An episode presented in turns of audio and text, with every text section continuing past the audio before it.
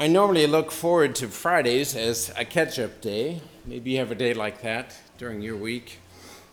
I look forward to this past Friday, but it was not a catch up day. It was a day in which I was able to visit the Auschwitz exhibits uh, with some friends. It's at Union Station. They had bought tickets months ago, and it was quite good on the whole. It rightly stressed the guilt of Christians, although it seemed to omit the courageous actions of the Catholic Church in Germany and Poland, aside from a small tribute to St. Maximilian Kolbe, the priest who gave his life so that a father could live. On the whole, though, it was quite powerful. It began by locating the town of Auschwitz on a map and tracing the history leading up to World War II, especially the impact of World War I and the Treaty of Versailles on the rise of Hitler. And it continued all the way to the end, to those dreaded death marches and the liberation of the few gaunt prisoners who had survived. Large models of the concentration camps had been created. You could see the Nazi deception worked into the very architecture of those buildings. There's a room that was created for them to remove their clothes. It looked like a locker room. It was there in preparation for the gas chambers, but they were described and they looked like showers. Prisoners were told something like, Let's get you cleaned up and ready for your new life in the East. And in they went. There were videotaped interviews of survivors, both prisoners who survived and Germans who were forced to do the dirty work of the camp, like hauling the corpses out of the gas chambers to the crematory. Like most of us, they wouldn't have believed they were capable of being complicit in such crimes, but the statistics say otherwise. If we had been there, ordinary folks that we are, we likely would have given in too. The most compelling part for me were the artifacts the huge pile of luggage from the prisoners that they had the clothing, little kids' clothing, adults' clothing, the toiletries, men's razors, brushes, buttons, silverware, things that they had just grabbed as they were taken away, not knowing for sure what they would need to survive. The most striking of all was a little boy's boot, only about that big, with a sock stuffed inside for an afterwards that never came. They were like little sacraments, those artifacts were, visible reminders of an invisible reality. This could happen anywhere. This could happen again, the exhibit told us, warned us. As it went on to describe the eugenics of the Nazis, their method for determining who was and who was not sufficiently human to be allowed to live.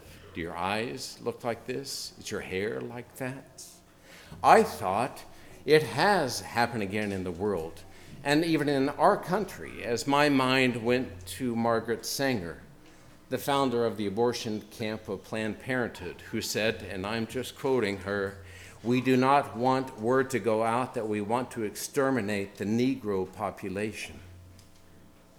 As I watched the video footage of people gathering to view Jewish executions like we would go to a football game, as I saw the tens of thousands of ordinary Germans thrilled to catch a glimpse of Hitler as he paraded by, I thought of the 20th century German atheist philosopher Friedrich Nietzsche, whose thought laid the groundwork for Hitler and for much of our modern world. Nietzsche wrote this in a short work he called The Parable of the Madman. Have you not heard of that madman who lit a lantern in the bright morning hours, ran to the marketplace, and cried incessantly, I'm looking for God, I'm looking for God? As many of those who did not believe in God were standing together there, he excited considerable laughter. Have you lost him then? said one. Did he lose his way like a child? said another. Or is he hiding? Is he afraid of us? Has he gone on a voyage or immigrated? They shouted and laughed. The madman sprang into their midst and pierced them with his glances. Where has God gone? He cried. I shall tell you, we have killed him, you and I. We are his murderers. But how have we done this? How are we able to drink up the sea? Who gave us the sponge to wipe away the entire horizon? What did we do when we unchained the earth from its sun? Whither is it moving now? Whither are we moving now? Away from all suns? Are we not perpetually falling backward, sideward, forward, in all directions? Is there any up or down left? Are we not straying as to an infinite nothing? Do we not feel the breath of empty space? Has not become colder? Is not more and more night coming on all the time? Must not lanterns be lit in the morning? God is dead. God remains dead, and we have killed him. How shall we, murderers of all murderers, console ourselves? That which was the holiest and mightiest of all the world has yet possessed has bled to death under our knives. Who will wipe this blood off us?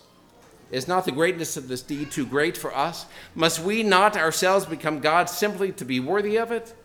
There has never been a greater deed, and whosoever shall be born after us, for the sake of this deed, he shall be part of a higher history than all history hitherto.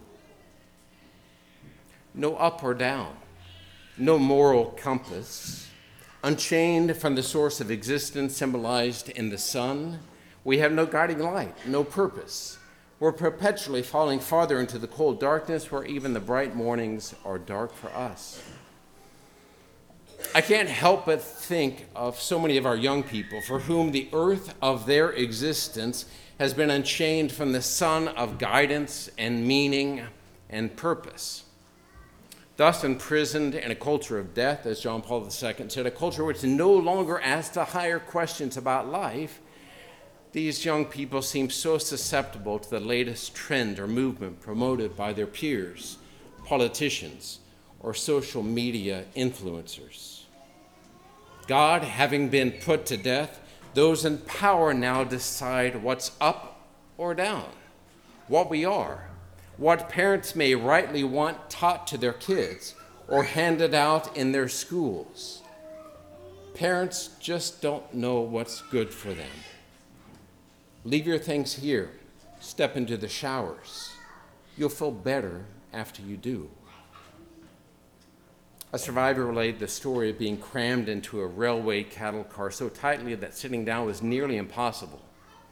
For about 150 people in that car, one pail of water was given for drink and one for a toilet.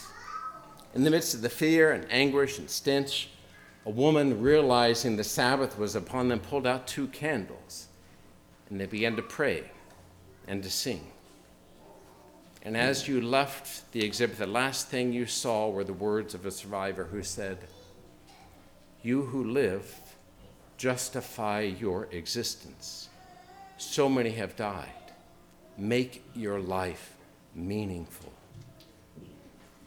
The command to love God and neighbor with our whole being, as made visible in Jesus Christ, is no guarantee of a life devoid of suffering. It is one, though, which places us in a proper relationship to goodness, truth, and love itself. So we are less likely to compartmentalize our lives, justify nearly any action, and become susceptible to evil influences. Chain yourself to the Son of God's kingdom, and your light will never darken or be extinguished.